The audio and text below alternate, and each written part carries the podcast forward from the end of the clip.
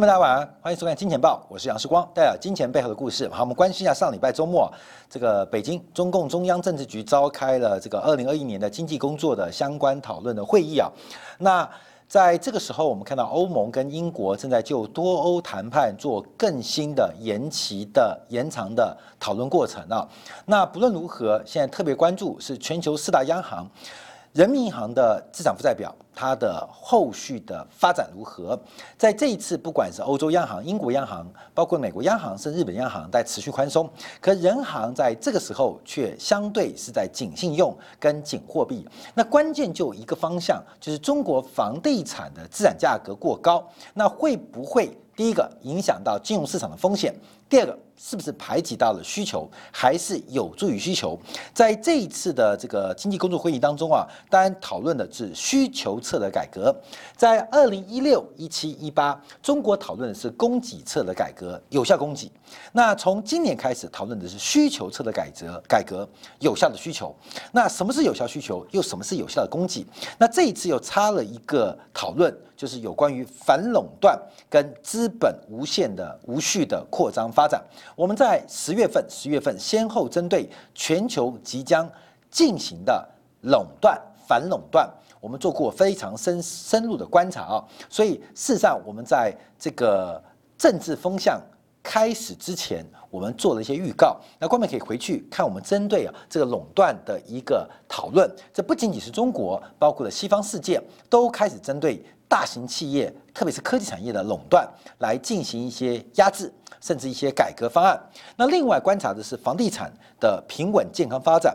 那是不是？哎，这次好像没有提到了。呃，这个房住不炒啊，这个房子是用来住，不是用来做金融市场炒作的。好像感觉上有点改变。那为什么要改变？我们将要讨论到，因为房地产它不仅仅对于中国资产的存量，投资人会不会打房入股啊？另外。中国房地产在过去这十多年来一直扮演全球最重要的一个有效需求的一个重要的支柱，所以中国对于房地产产业的一个看法，近期我们看到铁矿石的价格突破了每吨百元美金，那到底是实体的需求还是金融的炒作？那都跟房地产直接有关，所以这一次的中央。中共中央政治局的一个会议啊，就是我们持续要关注的一个方向。好，特别提到的需求侧改革。那回来看二零一九年中国 GDP 的需求结构，我们可以从这张图表来做一个关注啊。因为在支出面法啊，支出面法一般比较少用所得面法，用支出面法就一般的消费加投资加政府的开销，还有海外的净需求，就是出口减进口。那中国的这个需求啊，最终消费。只占中国 GDP 的百分之五十五点四，二零一九年哦，这有点下滑哦。这个最终消费只占 GDP 的百分之五点五十五点四，相较于西方或工业化国家这个七成以上，甚至来到八成啊，是偏低了将近有十五到二十个百分点。而且在消费当中，我们看到占整个 GDP 的百分之五十五点四，其中这五十五点四 percent 有三十八点八 percent 是家庭消费，另外政府。扮演了另外百分之十六点六 percent 的消费，所以中国的消费不足最重要的原因就是家庭消费不足。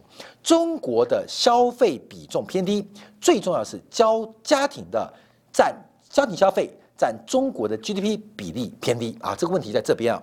那我们看到什么高呢？主要就是投资，这在中国翻译啊叫做固定资本的形成，固定资本的形成。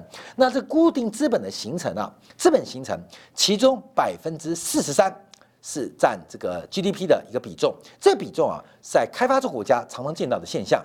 可是随着中国的 GDP 超过了一万块美金，理论上资本形成的比重应该会逐步的放缓。而资本形当中，固定资本形成占大头四十二点四 percent，相对于美国 GDP 啊，我们比较关注的是存货的变动，因为影响美国 GDP 很重要因子是存货的变动，呃，存货的增跟存货的减。那中国的家庭消费比重偏低，对于存货来讲，它的影响。跟它的比重也跟着降低，所以使得中国在分析 GDP 结构当中，就会跟西方国家，特别跟美国会有非常大的不同。家庭消费比重严重偏低，那存货变动对于中国 GDP 的干扰，这个比例相对于美国，相对于欧洲欧盟，基本上也是偏低的。那进出口部门虽然这个部门很大。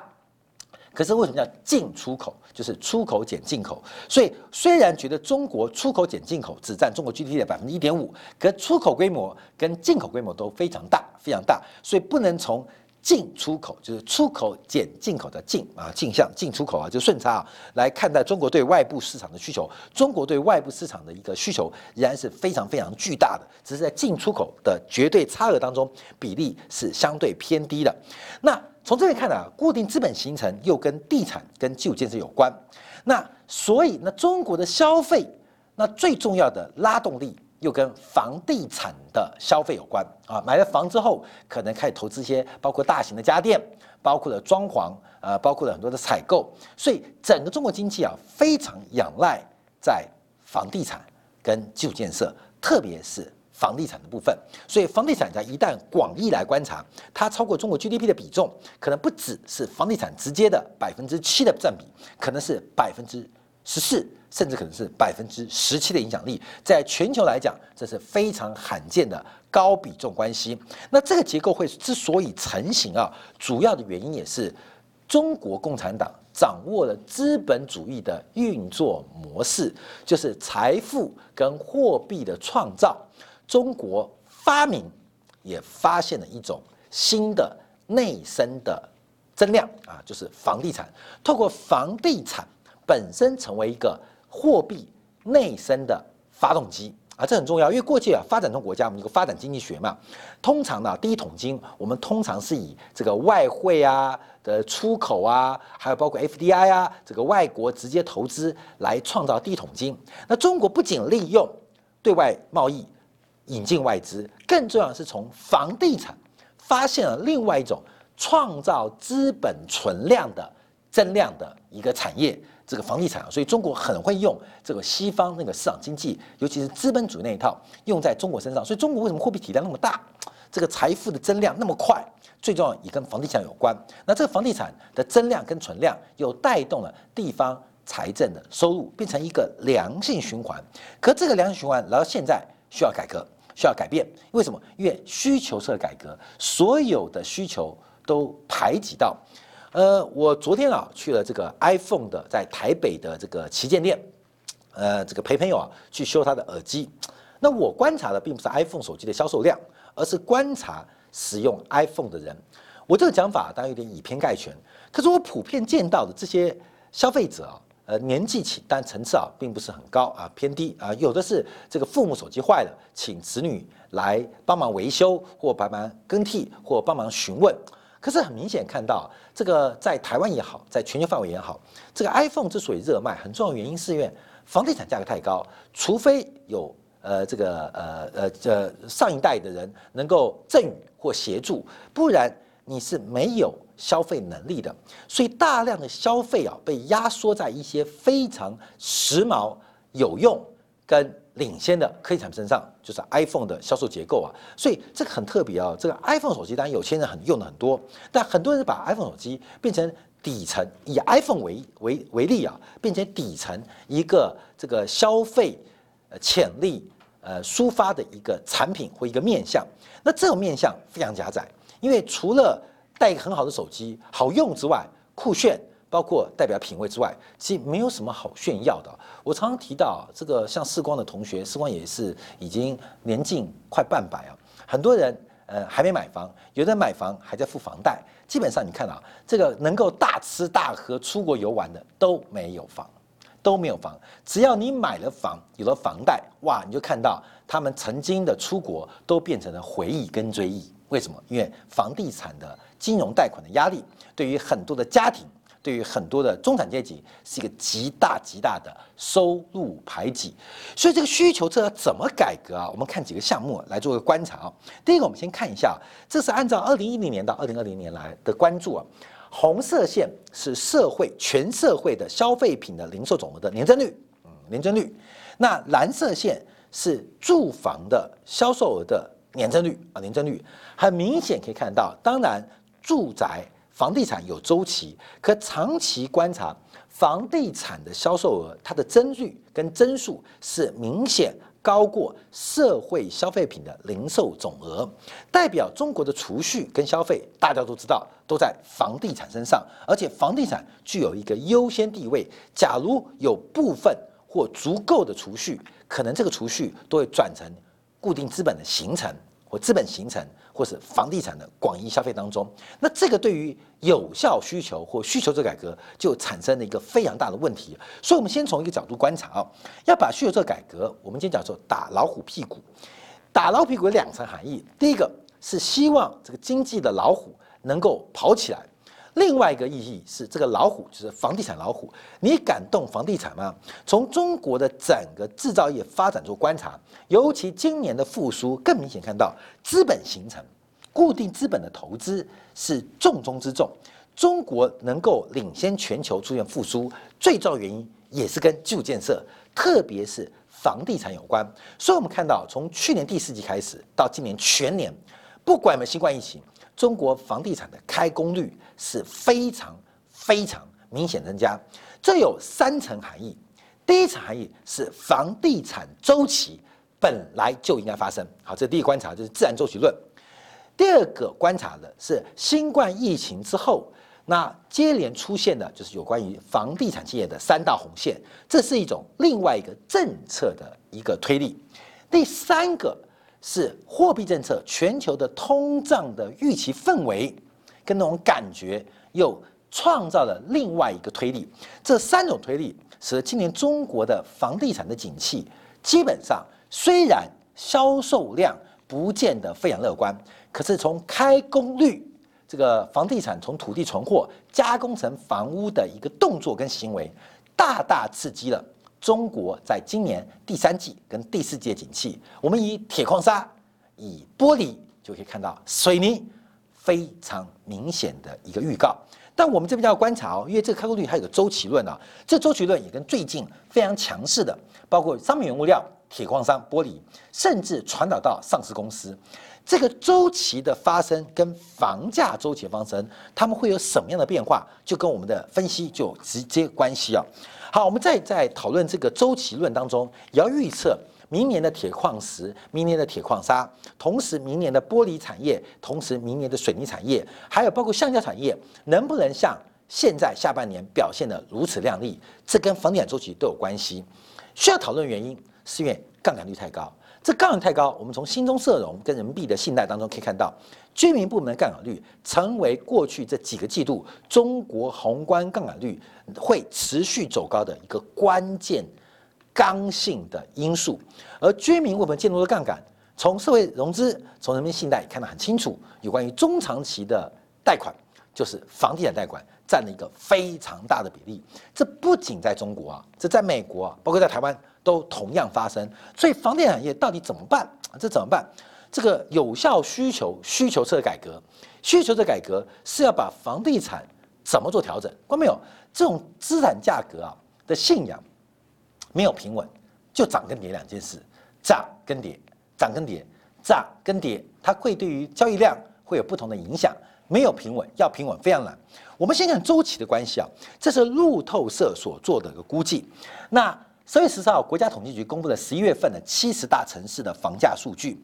那路透社做出了其他自己的统计啊，其中啊，这个新建新成屋的这个价格指数年增率，相对于去年的十一月是增长了百分之四。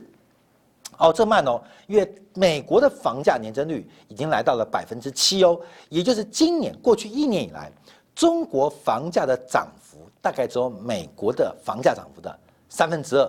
放慢喽，放慢喽，这是创下近三年半、近四年半以来的最低纪录。那另外，以这个七大城市当中的月增率做观察，就是微分哦。这个较十月份来讲，仅仅成长零点一 percent，是创下今年新冠疫情最低的格局。所以路透社从二零一六到二零二零做出了一个图，一个是黄橘黄色线的年增率，一个是蓝色线的月增率，很明显看到从短周期观察。中国的房产中期大概是三年半左右一个价格周期循环呢。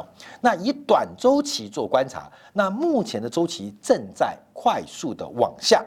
可是从周期论做观察，中国房地产的价格周期应该快要见低点了。关没有？这个周期论来讲，现在速度很差哦，放缓哦。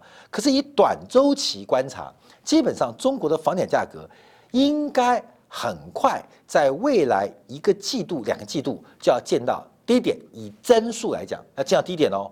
见到低点，以价格多头来讲，这是价格的熊市，因为房地产只涨不跌嘛，这是价格熊，涨得慢就要熊市，涨得快就牛市。以周期做观察，以短周期路透社做的这个指标来观察的话，目前为止，它可能是一个周期的低点将界啊，将将界啊，左侧交易，左侧交易。所以市场市场上最近很妙啊，包括像深圳、上海、广州，甚至北京燕郊区，在这几天这房市又重新加温。这个价格跟成交量同步升温，同步升温。那我们这边叫观察，等一下我们看房地产周期，因为这个房地产周期，这个中央的政策有一点点想平滑这个周期的变化，可是平滑得了吗？我们先看刚刚新闻啊，以价格指数观察啊，这是新建住宅，等一下讲二手住宅。在周末公布的十一月份七十个大城的房价数据，上涨的有三十六个，持平六个，下跌二十八个。那四大一线城市，它的月增率是逐步的放缓；三十一个二线城市增速是继续维持低迷；三十五个三线城市，它的价格也放缓，从环比十一月跟十二月比。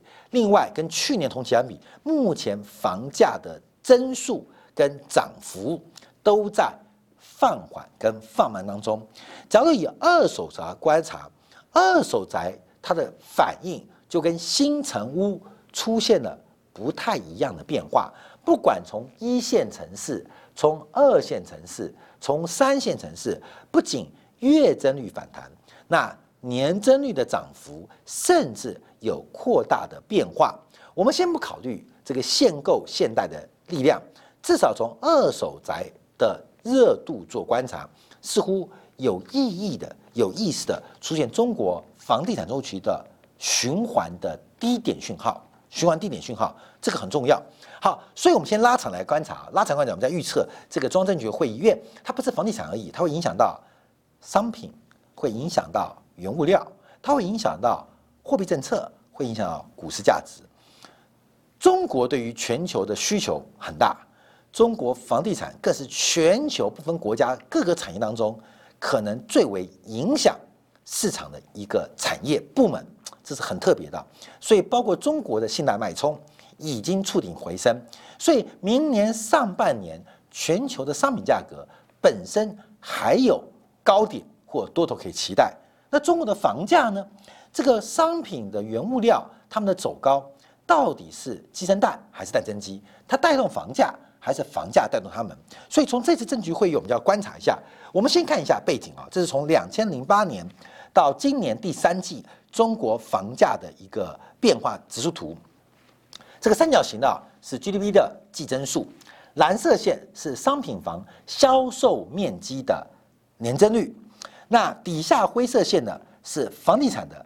价格指数，那就有三种不同循环啊。第一个，我们看到，其实这次中国房价的峰值价格指数是在二零一五年五月，随后的是供给侧改革啊，大家都记得供给侧改革。只要再往前推的话，大概是二零零七啦，二零零七零六左右啊，是另外一个房地产高峰。所以从价格循环，大概每八年会见到一个高峰。好，那就二零零七加八年，二零一五年嘛，二零五加八年，那不就二零二三？二零二三年会变高峰哦，会变高点哦。那现在是高点吗？现在当然不是。所以从价格循环，下一个高点是不是二零二三？呃，关淼，那二零二三，那代表中国的房地产是不是有期待的空间？好，第一个是价格循环，自然周期，因为房地产这种自然周期啊，非常非常稳定，因为大概八年就一个世代了。我们以快消品来讲，八年就是一个世代。八年这个时代，所以这个八年一个时代会有什么样变化？要做一个观察。但问题是中国的人口的顶峰就在二零二三年啊，二零二三年到二零二五年人口到顶峰，所以碰到个少子化的问题。那中国的房价怎么办？会有什么样的发展？好，这是第一个观察的。另外，我们从面积销售量做观察，也是用年增率，那就短喽。就刚刚提到三年半一个周期，三年半一个周期，三年半个周期。其实今年的房地产的销售量本来应该会有一个高峰，会有一个高峰，而这个高峰从去年第三季、第四季平滑之后，本来应该有往上攀升的可能，但因为新冠疫情的关系，把这个高峰给打掉了，给打掉了。所以，人行为什么一直对于整个金融市场是紧信用跟紧货币，就怕这个高峰跟价格的固定产生共振发展，价格往上。呃，在新冠疫情，我们把新冠疫情排除掉，一个是价格往上，一个销售量往上。但因为新冠疫情的关系，我们看到销售量现在在谷底，价格在谷底，没话说。可是本来的周期，一个是销售周期，另外一个是。价格周期，他们现在都有机会按照过去的线性，按照过去的循环，应该有往上的机会啊！你往上去讲自然规律啊，讲自然规律。可是现在大陆想压住或平滑这种过程啊，数量可以回升，可是价格不能走高。那我们就要关注到，因为这个行情能够延续到什么时候？要记住啊，因为不管是中国，不管是美国，不管是日本，不管欧洲，明年第二季、第三季 CPI 的基期是非常低喽，物价基期是非常低喽。今天最新新闻，Exxon Mobil 把油价的预期从三十六块一口气调升到四十七块，从三十六块调到四十七块。这三十六调到四十七的概念是页油页气可以重返重返获利的一个价格水平。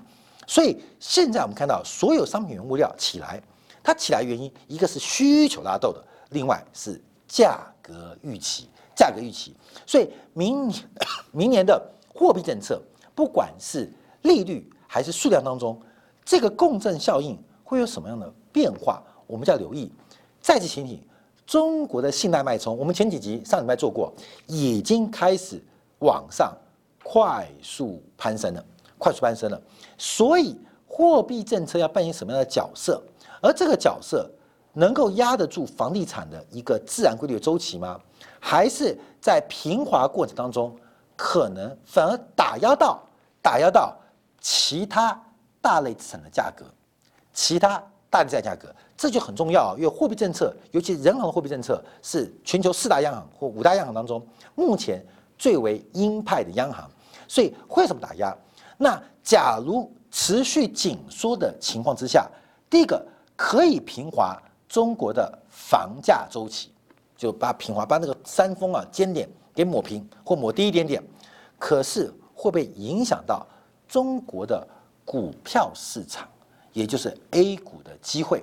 到目前为止，所有人 都针对二零二一年中国股市非常非常的乐观，非常非常乐观。可是随着大陆政策的调整，会被抹灭掉这个发展的契机，这要做观察，这还是要继续做观察。那尤其是通胀的预期前景正在逐步加温的过程当中，一切的定数开始出现了变数。那这个结论，我觉得观众不要急，我们可以等一段时间来做一些观察跟解释。好，跟大家去分享一下这个中共中央政治局啊，这个房住不炒不见了，反而变成促进房地产的平稳发展，尤其是需求这改革，从哪里改革？原来的存量改转移吗？从房价转移吗？还是找寻新的一个增量？那这过程当中能够把房地产让它安全下庄或下车吗？这是一个非常根深蒂固的矛盾，而这个矛盾调整的过程。会引发一个市场很大的行情哦，货币放松，政策抓紧，那就变成打房入股。假如是货币抓紧，政策温和，那房市可能它自然周期往上，只是平滑，可是股市压力就会非常非常巨大哦。好，所以我们休息一下，回来我们要讨论一下。针对上礼拜我们提到了 IPO 泡沫化，我们再次要跟大家报告的就是有关于股权融资跟债权融资。金钱报已经领先所有节目特别关注。我们早在一个半月前开始讨论垄断问题，我们现在要讨论的问题是，大家的股权融资跟债权融资已经预示了明年上半年的资产，尤其是股市的行情。所以，我们领先做预告，领先做预测，能不能会有一个新的致富机会，而这次的机会并不是做多，而是做空。做空要怎么做？我们学习完在精彩部分为大家做进门服务。明天同一时间晚上八点，两十万见报与您再会。